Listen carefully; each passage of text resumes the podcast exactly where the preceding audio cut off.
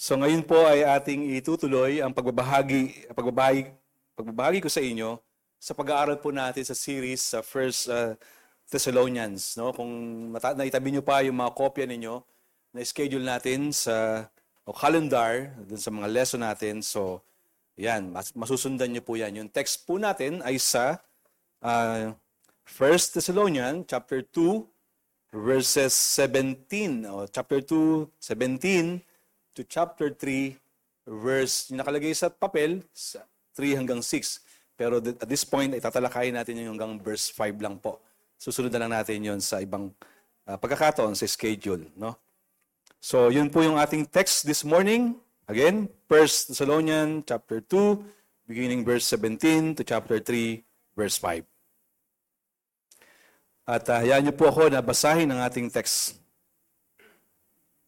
Sabi po dito, verse seventeen. At ngayon, mga kapatid, nang kami sandaling napahiwalay sa inyo, hindi sa alaala kundi sa paningin, labis kaming nangulila. Kaya't sabik na sabik na kaming makita kayong muli. At nais naming makabalik diyan. Ako mismong si Pablo ay makailang ulit na nagbalak dumalaw sa inyo. Ngunit lagi kaming hinahadlangan ni Satanas. Hindi ba't kayo ang aming pag-asa, kaligayahan, at ang koronang may pagmamalaki namin sa harap ng Panginoong Jesus pagparito niya? Oo, kayo ang aming karangalan at kaligayahan. Verse three. Kaya naman, oh, chapter, ano to? Chap- chapter three, verse uh, one. Kaya naman, nang hindi na kami makatiis, minabubuti naming magpaiwan sa Atenas at suguin sa inyo si Timoteo na ating kapatid at kamanggagawa para sa Diyos sa pangangaral ng mabuting balita tungkol kay Kristo. Isinugo namin siya upang patatagin kayo at palakasin ang inyong loob alang-alang sa inyong pananampalataya upang hindi manghina ang sinuman sa inyo dahil sa mga pag-uusig.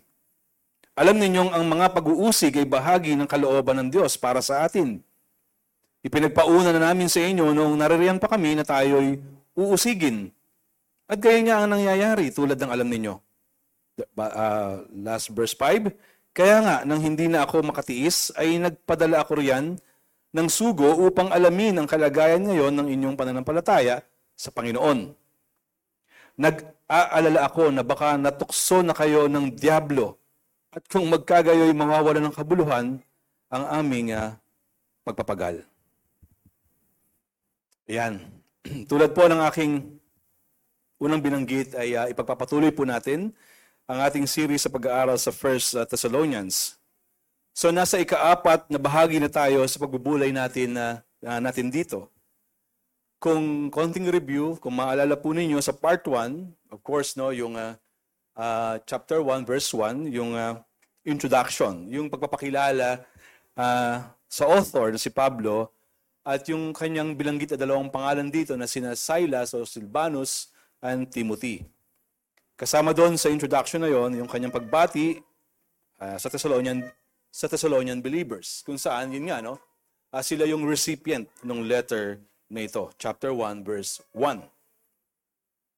At sa chapter one verses two to ten ay makikita ang pagpapasalamat ni Apostol Pablo unay sa Diyos na pumili at nagmamahal sa kanila. So, sa laman ng prayer ni Paul na ito ay talagang ano eh, madarama yung, yung katuwaan niya sa naging patotoo ng kanilang pananampalataya. Again, sa mabuting balita ni Kristo at pamumuhay, ano nangyari? Diba? Nabalita yun eh. Nabalita sa iba't ibang lugar yung testimony nila, yung relasyon nila sa Panginoon. At magbabago nga at nagbago nga sa kanilang buhay. Yung transforming power ng gospel na yon. Ang sabi doon, tinalikuran nila yung mga pagsamba sa mga Diyos-Diyosan at maglingkod sa tunay at buhay na Diyos. So, so yung part one. Sa part two ay uh, Paul show his conduct in ministry or to the church of Thessalonica. Kasama rito yung kanyang depensa sa ilang mga posibleng akusasyon sa kanyang uh, ginagawa o sa kanyang pangaral bilang lingkod ni Kristo. Nakita natin yan sa chapter two, verses one to twelve. Na bilang lingkod ni Kristo ay ang katapatan sa hangaring ipangaral ang ebanghelyo.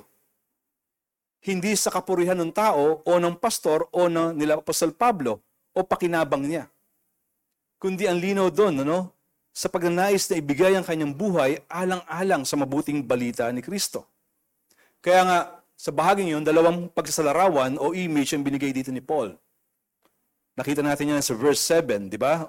Bilang ina sa kanyang anak. Verse seven b.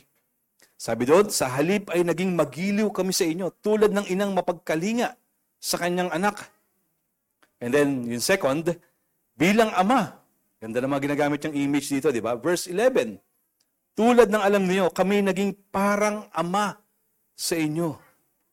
Ito yung description, di ba, sa scripture. Magulang kung saan handang ibigay ang buhay para sa anak. So ito yung ano, ito yung uh, damdamin ni Paul. At yung kanyang ipinakitungo sa mga mananampalatayang ito. And then sa part three, chapter two, verses thirteen to sixteen, yung huli ko pong ibinahagi dito, Uh, Paul encouraged or commended their faith amidst persecution. Ganoon din, no?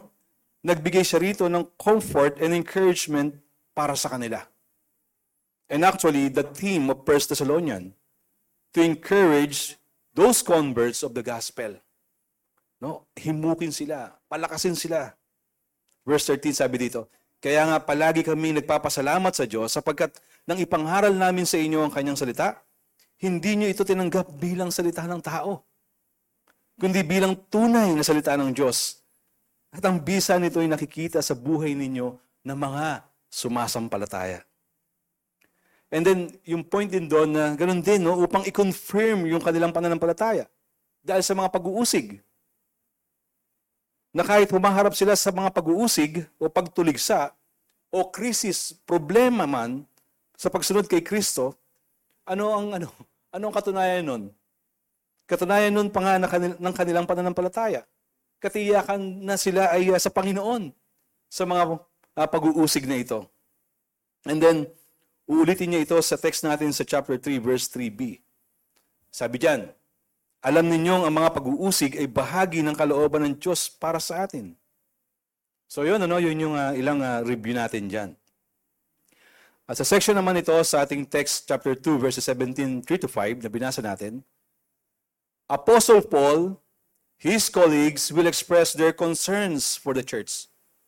O yung kanyang pagmamalasakit, yung kanyang pag-aalala sa mga believers na ito sa, sa Thessalonica. And not even Paul, no? And vice versa, ganun din sila para sa kanilang mga leaders na ito. Kung saan, ito po yung ating uh, pag- pagbubulayan sa pagkakataong ito at pagtutuunan. Dahil naniniwala tayo na ito yung salita ng Diyos at patuloy na magbibigay sa atin ng mainam na mga paalala. At uh, hindi may kakailan na marami tayo talagang makukuha, mapupulot ng mga aral para sa ating buhay. Lalong-lalo na sa ating relasyon bilang isang pamilya ng Diyos. Ilang mga senaryo o mga observation, nakakalungkot mang isipin, maraming mga tao, kasama tayo ng mga Christians na, maaaring siyempre hindi naman lahat, ay, hesit- ay hesitant o minsan ayaw talagang gawin na alalahanin o kaya ay pagmamalasakitan ang ating kapwa o bawat isa. Kasi we're talking about malasakit founded in love and in the gospel. So, highlight natin yun sa ating intro. O kung meron mang desire na gawin yon, sometimes hindi tayo motivated. Kumbaga, pilit. Or maaaring pwedeng iba ang motivation natin na gawin ang bagay na ito. Na itong concerns o pagmamalasakit na ito, na supposed to be na nag-uugat sa pag-ibig o pagmamahal galing kay Kristo patungo sa ating kapwa o natin sa isa't isa. Isa't isa. And sadly, we find out superficial. Fake. Or pakitang tao. So observation lang yan, ano? Wala dito nun. Di ba? So hindi natural sa atin ang tignan to the extent tulungan ng iba sa pangangailangan nito. o kapakanan ng sinumang tao. Kasi we have a tendency na pagtuunan lang ang ating sarili. Kaya minsan, yung uh, expression ng iba, o iniisip ng iba, teka ka lang muna dyan. Huwag mo akong istorbohin. Di ba? Busy ako, nanggugulo ka. Minsan, ganitong, may mga ganitong isipan. Bakit malakas, bakit malakas ang loob kong sabihin yon? Kasi hindi ako excuse sa mga bagay na ito. May mga ganitong salubin o pag-iisip na dapat ituwid sa ating isipan, sa ating puso. Yes, tama. Tama naman na magkaroon muna tayo ng pagpapahalaga para sa ating mga pangailangan, sa sarili, sa pamilya. Kasi kung hindi naman maayos ang ating katatayuan, halimbawa sa pananalapi, ay malilimitahan tayo na tumulong sa iba.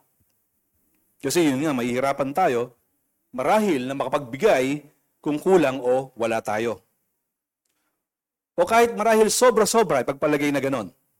Andun yung tendency na may pagdamot yung mga bagay na ito. Kasi kung, gusto, kasi kung minsan gusto ng marami, eh mas marami pa. Alam niyo yun? Ayaw nating bawasan yung meron tayo. Para sa iba, eh kulang pa nga eh. Malaki pa nga yung aking pangangailangan. Pero syempre, hindi lang sa aspetong pananalapi. Kahit sa palagay ng marami, parang ito ang pinakailangan lang ng tao. Pangalawang halimbawa, may tao rin na kailangan niya ng tulong dahil sa bigat ng kanyang pinagdaraanang problema. May ganito eh.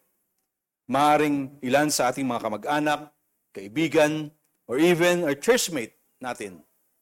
Or within our family. Ay madali sa atin na ignore lang. Kasi katwiran natin, ako nga eh, may dalahin din. Dadagdag ka pa sa mga intindihin ko. It's easy for us na huwag na lang pansinin at hindi ito pagmalasakitan. Yun pala, we find out later on, presence at prayer lang pala ang kailangan ng taong ito. Ganun din sa taong nangangailangan ng tulong, kumisan because of pride naman, ayaw niyang tumanggap ng tulong sa iba. Katwiran, kaya ito on their own. Ayaw mapakialamanan, kaya ayaw din makialam.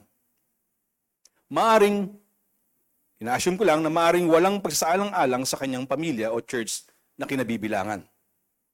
O baka dahil sa hindi magandang karanasan, nakaapekto sa kanyang relasyon, sa kanyang sarili, sa kanyang pamilya, kung saan man siya kabilang. Kumbaga, umabot sa punto na nangangatwiran na buhay ko to. Bahala kayo sa inyo. Mind your own business. Kaya ko tong resolbahin sa sarili. Kahit sa iba pang pagkakataon, natetest din kung paano tayo magmalasakit. Kahit sa mga simpleng bagay. Itong example na ito, bagamat napanood ko lang to sa isang video clip, pero mukha namang totoo. Isang butas, isang butas na sanhi ng lubak sa kalsada na dinaraanan ng mga sasakyan, so syempre, very, ano yun, di ba? Risky din. Or um, takaw aksidente. Na hindi pinapansin, pero may isang tao na nagmagandang loob o nagmalasakit para takpan yung butas na yon. Para kahit paano nga naman, yung mga dadaan ay maayos na maka, makadaan. Sa ministry o gawain sa iglesia o sa church mismo, may ilang mga observation o, o, sa mga members nito, again, maaaring hindi lahat.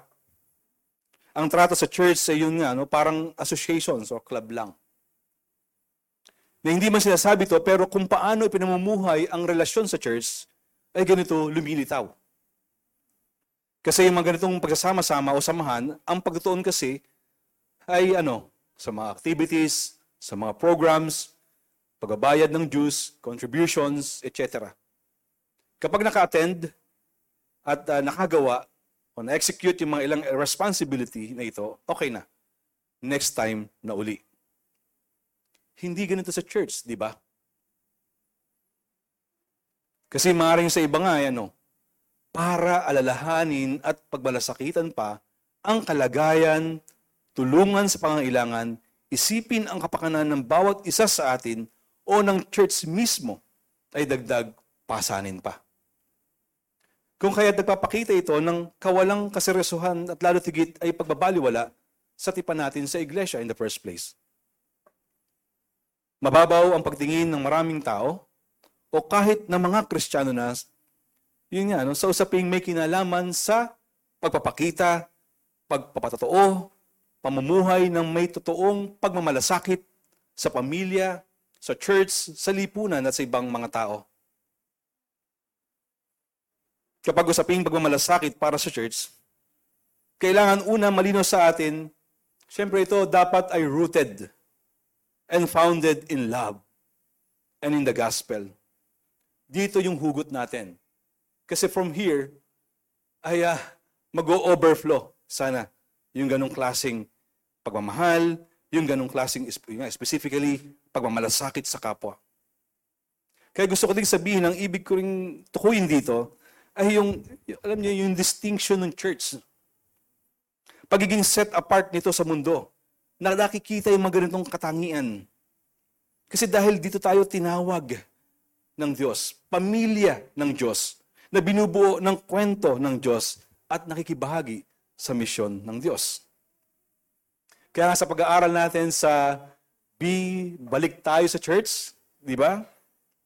Kung humantong na tayo dun sa chapter eight, kung tama yung pagkakaalala ko, Pastor Edgar, ito yung lesson natin yata, ah, Pastor Rick, chapter eight, di ba? Yung ginamit ng author, una, ito yung uh, previous part, no, yung embassy o embassy ng langit dito sa mundo, yung church. A city set on hill, parang isang lungsod sa ibabaw ng burol na nagliliwanag from the insiders, yung tayo yon, yung church, to the outsiders. No? Yun nga, chapter eight. Anong balik tayo sa church? Kaya sa Matthew chapter five, verses fourteen to sixteen, sa Sermon on the Mount, ganito ang sinasabi. Kayo ang ilaw ng sanlibutan. Ang isang lungsod na nakatayo sa ibabaw ng burol ay hindi maitatago. Walang taong nagsisindi ng ilaw at pagkatapos ay inilalagay iyon sa ilalim ng banga. Sa halip, inilalagay iyon sa talagang patungan upang matanglawan ang lahat ng nasa bahay. Gayun din naman dapat ninyong paliwanagin ang inyong ilaw sa harap ng mga tao upang makita nila ang inyong mabubuting gawa at papurihan ang inyong Ama na nasa langit. Well, siyempre, sa pangunguna, tulong at biyaya ng Diyos, yung prayer natin na nawa ganito namumuhay ang mga iglesia. Hindi na tayo lalayo sa ating iglesia. We need to deeply value the body of Christ sa context ng ating local church. Dito tayo nilagay ng Panginoon, dito tayo tinawag ng Panginoon, and so therefore, you know, ipamuhay natin to na naiiba sa mundo. At napakainam ng ipinapaalala ng sulat na ito ni Paul para sa mga Kristiyano na makikita natin dito sa church sa Thessalonica. Yung kanilang relationship, relationship, kung paano makikita ang katotohanan mula sa mga talatang ito, yung very evident na concern o pagmamalasakit ni Pablo. Sa verse seventeen, eighteen a ng chapter two, basahin ko lang uli from Magandang Balita, Biblia. At ngayon, mga kapatid, nang kami sandaling napahiwalay sa inyo, hindi sa alaala, kundi sa paningin. Labis kaming nangulila. Kaya sabik na sabik na kaming makita kayong muli. At nais naming makabalik dyan. Ako mismong si Pablo ay makailang ulit na nagbalak dumalaw sa inyo. Mapapansin ang lalim ng saloobin ni Apostol Pablo para sa kanila. Yung tono sa kanyang sulat na ito, na ano? Paul continues to stress his deep feeling for the to the Thessalonians. He expressed his longing to see them again. Parang nung kasagsagan ng ano, naalala niyo yun? Kasagsagan ng pandemic, di ba? Na naranasan natin. Hindi lang namin gustong-gusto. Gustong-gusto niyo din yun, I believe. Na ano? Na mag-face-to-face na tayo, di ba? Magkita-kita na. Kasi hindi sa online. And we praise God na ganoon nga ang nangyari. Ito tayo ngayon, nagpapatuloy sa bagay na yan. But trying to point out na yun nga, no, yung longing ni Paul na makita sila. bagamat maikling panahon pa lang ang naging pagsasama nila, simula nga nung mag-church plan sila Pablo rito, very evident, sobrang ganda at napakainam ng naging ugnayan, pagsasama-sama o pagsasama nila at bunga ng gawaing pinasimulan nila rito. Talagang very encouraging. Sa N A S B, yung uh, translation, sabi dito, verse seventeen, "But we, brothers and sisters, having been orphaned from you by absence for a short while, in person, not in spirit, we we're all the more eager with great desire to see your face." Particular, yung mukha. Sila, no? Yung, yung, yung mga taong ito. "For we wanted to come to you. I, Paul, more than once. And Satan hindered us." Pansinin natin yung statement na yun. Ano-ano ang makikita natin ginamit na salita dyan ni Apostol Pablo? Na maaaring sa ibang nag-iisip sa kanya ng masama at mga kritiko niya, na ipagpapalagay na talagang wala siyang interest eh. O wala siyang malasakit sa kanila. Pinagkakitaan lang sila. Kaya iniwan nila sila at walang balak bumalik sa mga bagong mananampalatayang ito. Pwedeng yun yung mga paratang eh. Kaya malamang nga na-concern talaga ni Paul na baka makon- na-convince na yung mga taong ito doon sa distorted o yung sa ginagawa nilang uh, pag, uh, pagpapasinungaling sa naging uh, buhay at relasyon nila Pablo during that time na sila pa ay magkakasama. Kaya ang sabi niya rito, the word orphaned o sa E S V torn away, yung labis na pangungulila sa kanila. Para bang isang O F W's uh, parents, o halimbawa tatay o nanay, na sandali pa lang napapahiwalay sa anak, sobrang laki yung effect. Di ba? Yung, yung uh, homesickness. Yung pagka-miss dun sa absence ng bawat isa. Pero we know na alam natin, o yung alam natin, na dahil sa mahigpit na pag-uusig sa kanila, ito yung dahilan eh. Kinailangan muna nilang ilisanin ang mga ito. Pero, hindi nangangahulugan na natakot sila o wala silang malasakit para sa kanila o di dahil napahiwalay sila rito ay natapos at tuminto na ang kanilang ugnayan. Hindi ganon eh. And most probably, labag ito sa kalooban ni Apostol Pablo. Kasi pansin niyo yung sinabi niya rito, nais naming makabalik dyan. Dahil nga sa pananabik na makita sila, sinabi pa niya na makailang ulit na nagbalak na dalawin sila. Kaya yung puntong yon, yung separation for them ay lalo pang nag-heighten dito sa longing nila. Actually, hindi lang si Pablo sa kanila, kundi yung mga taong ito para sa kanila. Ang ganda kasi nung nabuong pagsasamahan ng mga mananampalatayang ito. Take note, for a short period of time. Sa point na ito, at ipag-pray natin na tulad ng nangingibabaw na pagmamalasakit from these leaders to the Church of Thessalonians, ay makita natin kung paano masasalaming patuloy sa ating mga buhay sa relasyon na meron tayo bilang pamilya ng Diyos. Ang malalim na pagsasamahan o yung fellowship natin sa iba, sa iba sa isa't isa. Koinonia in Greek. Bilang bahagi ng katawan ni Kristo. Hindi superficial, hindi fake, hindi pakitang tao, hindi uto, kundi may tunay na pagmamalasakit sa bawat isa. All the more, yung deeper sense ng pagiging tunay na pamilya. Kasi pag ganito natin, tinitingnan yan, malaki ang mababago sa ating pakikitungo sa isa't isa. Ugnayan sa bawat isa. Pagtugon sa pangangailangan ng bawat isa. Pagtugon, pagtugon sa pangangailangan ng church na meron tayo. Laging may pananabik para sa church. Laging may pagsasaalang-alang sa pagmamalasakit para sa church at sa kapakanan nito. And to be more specific, we will value, ito yung una, our gathering. Pagmamalasakitan natin ang pagdalo sa mga gawing, gawain ito. And we are thankful narito kayo ngayon. And so, encouraging na narito ang bawat isa. Alam natin yan. Napakalaking bagay ang idudulot nito sa kalakasan ng ating puso dahil nakikita natin ang bawat isa. Well, maybe nga, yung iba hindi natin nakakasama sa ibang kadahilanan, baka may, nga, no, may mga sakit o ibang mga problema. But, hindi matatapos doon. Patuloy tayong aabot sa kanila. Di ba? Patuloy natin ipapakita at ipadarama sa bawat isa yung pagmamahal na meron tayo kay Kristo. To the extent, yung pagmamalasakit sa bawat pamilya na bahagi ng B B C C. Even other na hindi may kakaila.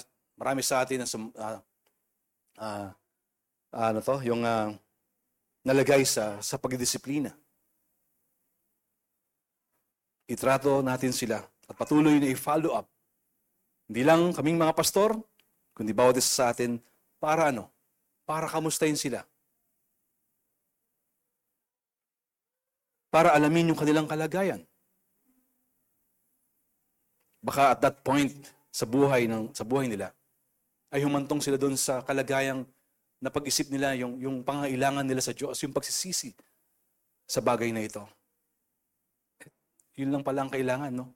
Isang text at tawag lang. Pero baka hindi natin nagagawa. Magandang paalala, mga kapatid, di po ba? Alam natin kasi na ito ay uh, pagbibigay, kalakasan at encouragement sa bawat isa sa atin. Even our ministry, our witnesses, yung ating evangelism, yung uh, discipleship and our mission entrusted by God. Kasi bukod pa sa concern tayo na isakatuparan ng mga ito ng sama-sama, ang dulo nun, we all know, for His glory, eh, di ba?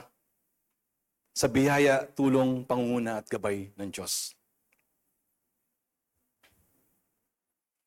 Sa chapter three, verses one to five, mamaya balikan natin yung next line sa verse eighteen. Nang sabi rito, ngunit lagi kaming hinahadlangan ni Satanas. So, tinuloy dito ni Pablo from chapter three, verses one to five a, ang kanyang pagnanais o sinseridad o yung kanyang pastoral love para sa kanila. Na malaman yung kanilang kalagayan. Na kahit pa ito ay sakripisyo para sa kanya dahil nung siya'y umalis para pumunta sa Atenas, galing, galing Berea ay naiwan siyang mag-isa rito.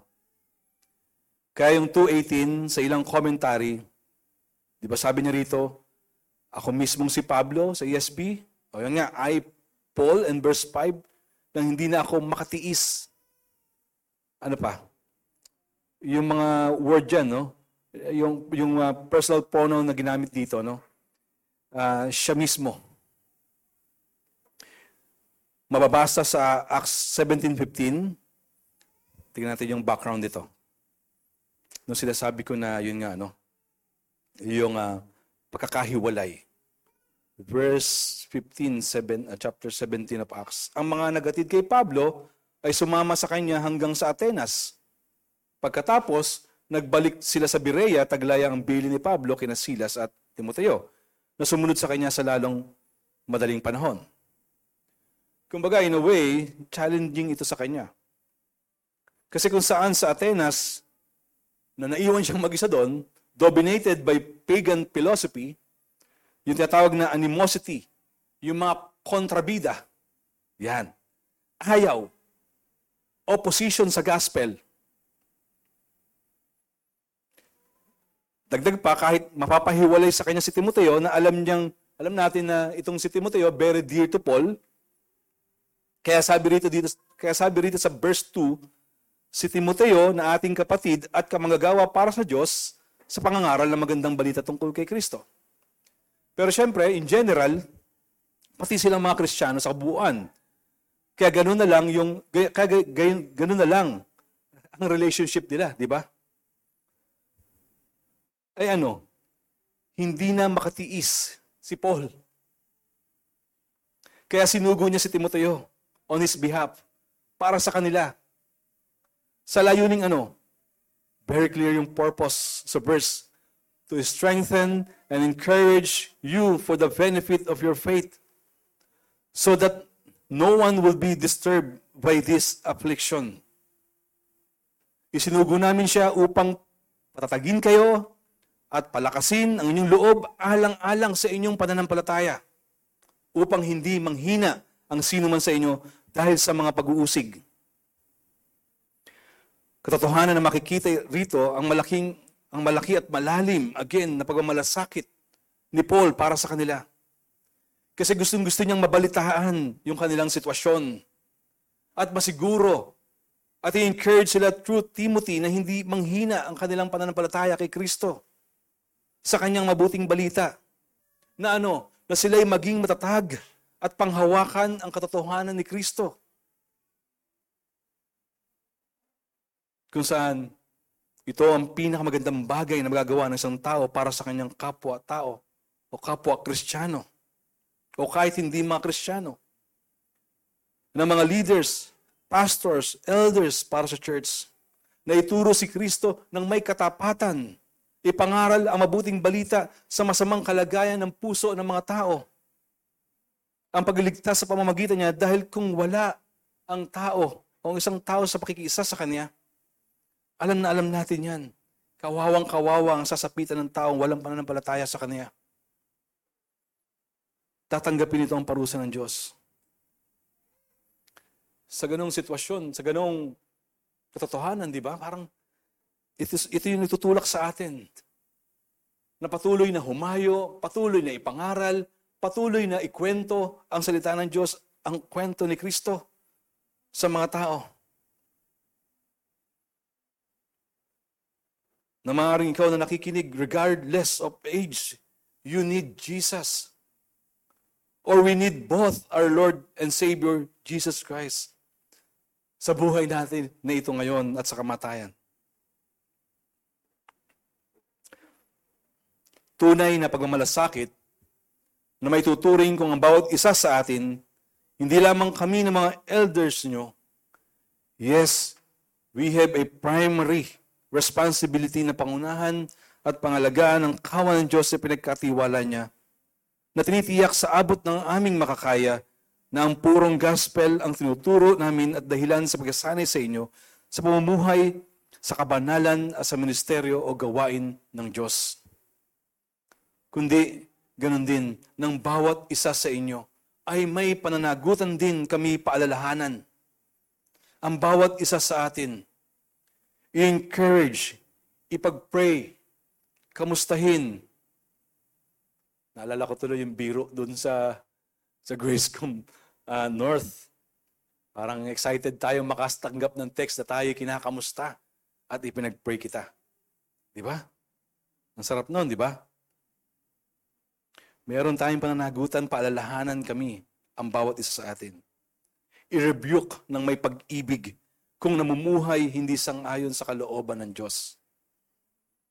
Na anumang maaari nating gawin para sa ikabubuti ng bawat isa ng church na ito, huwag tayong mag-alinlangan o mags- uh, magsawa na gawin yon. Yes, hindi man ito perfect, pero mas lalong magpapaunlad ito at magpapalalim at magpapalago sa ating relasyon bilang pamilya ng Diyos, bilang pamilya ng B B C C. Para na rin sa pagkakaroon natin ng makabuluhan, pagsasamahan at totoong liwanag na nidudulot o naipapakita natin sa mundong ating ginagalawan, sa komunidad, sa society na meron tayo.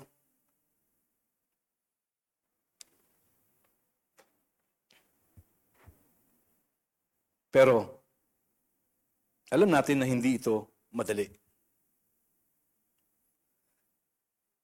Kasi hindi tumitigil ang kaaway sa trabaho niya para wasakin at pabagsakin ang mga Christians, ang mga churches.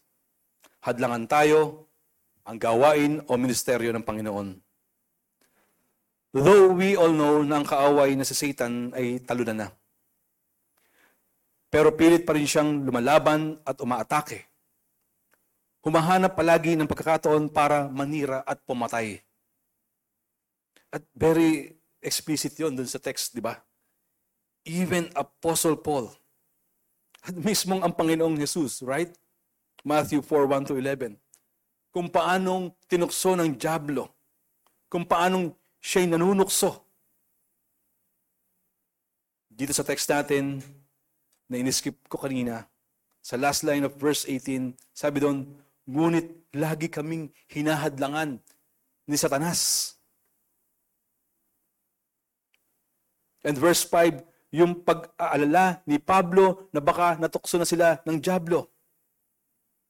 Kaya nasabi pa niya, at kung magkagayoy, mawawalan ng kabuluhan ng aming pagpapagal. Anong sinasabi rito ni Pablo? Yung obvious na sagot ay ang pagkilala niya sa kaaway na ito na si Satan.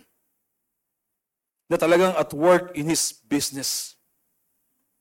Pero in particular sa sections na ito sa letter, hindi niya binanggit. Pero malinaw, may paghadlang sa pagnanais niyang makabalik sa kanila. Pero hindi binanggit kung anong paraan ang ginawa o ginagawa ni Satan. Ano mang atake ang ginagawa niya? So I consult sa mga ilang comments, sabi dito, ng ilang mga nag, nag, uh, scholars suggest na maaaring ito yung thorn in the flesh ni Paul na sinasabi sa Second Corinthians twelve seven. Ngunit hindi ako, ngunit upang hindi ako magyabang sa dami ng kamanghamanghang mga bagay na nasaksiyan ko, ako'y binigyang pahirap sa aking katawan na nagsisilbing sugo ni Satanas upang pahirapan ako at nang sa gayoy hindi ako maging palalo. At ilang pang mga possibilities may be restrained by civil officials in Thessalonica and opposition from local Jews.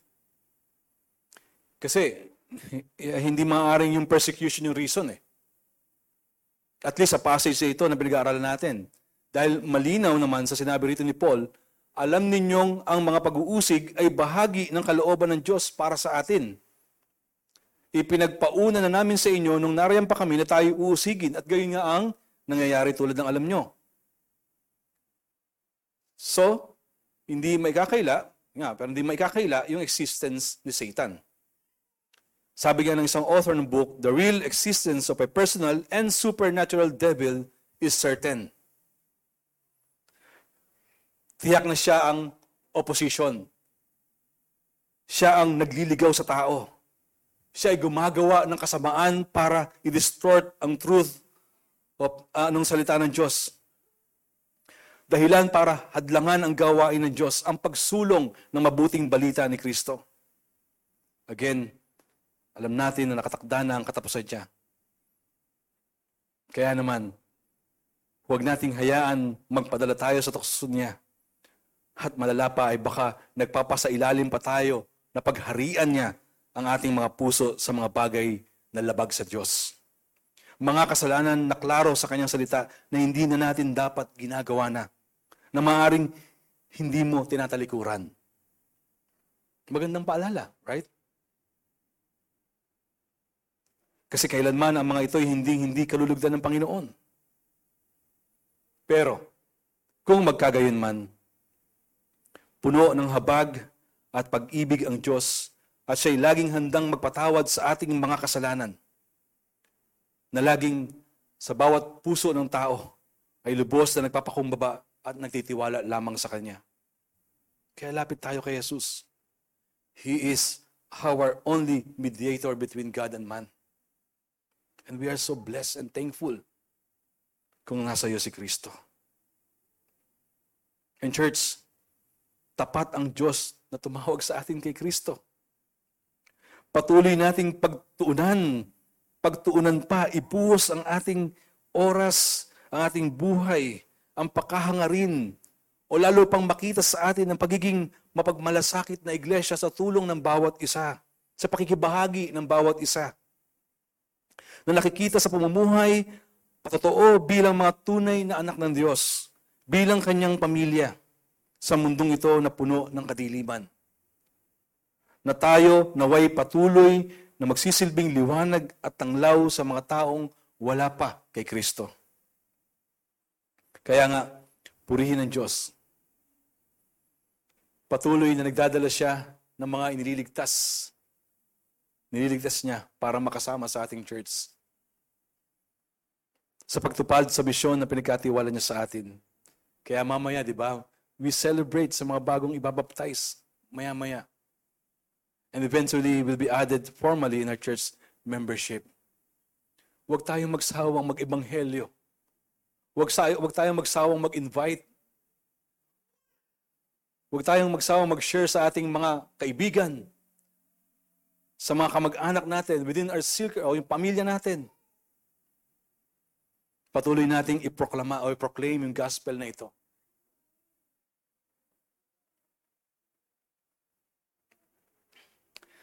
Then lastly, yung verse nineteen, twenty,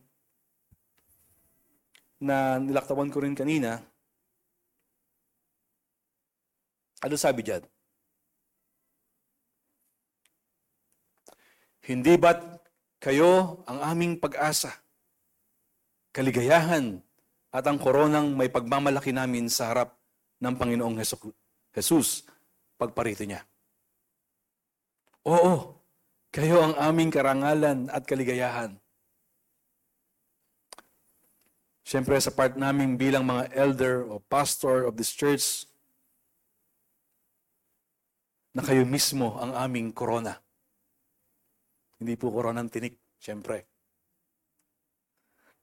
Exciting, di ba? Yung anticipation natin sa muling pagpaparito o pagbabalik ng ating Panginoong Jesucristo at pagharap natin sa Kanya. Hindi sa pagmamalaking pangsarili yung ginagamit yung, yung ibig sabihin nito, no? Kundi yun nga, no? It is because of His grace. Napakasarap isipin yun. At lalo na makita sa church, sa inyo mga kapatid, na kayo nagpapatuloy sa bibigay karangalan sa Diyos. And even right now, I think kaya namin sabihin, kayo ang aming kasiyahan sa aming paglilingkod, Church of B B C C. Kasi kitang-kita ang inyo o ating pagmamalasakit sa iglesia. And I pray na pagpatuloy yung ating pagsumikap na maging tapat sa hangarin na lumalim at lumago sa pagsasama-sama o fellowship. Na ang layunin ay patuloy na tumatag, lumusog at lumakas ang bawat isa sa pananampalataya.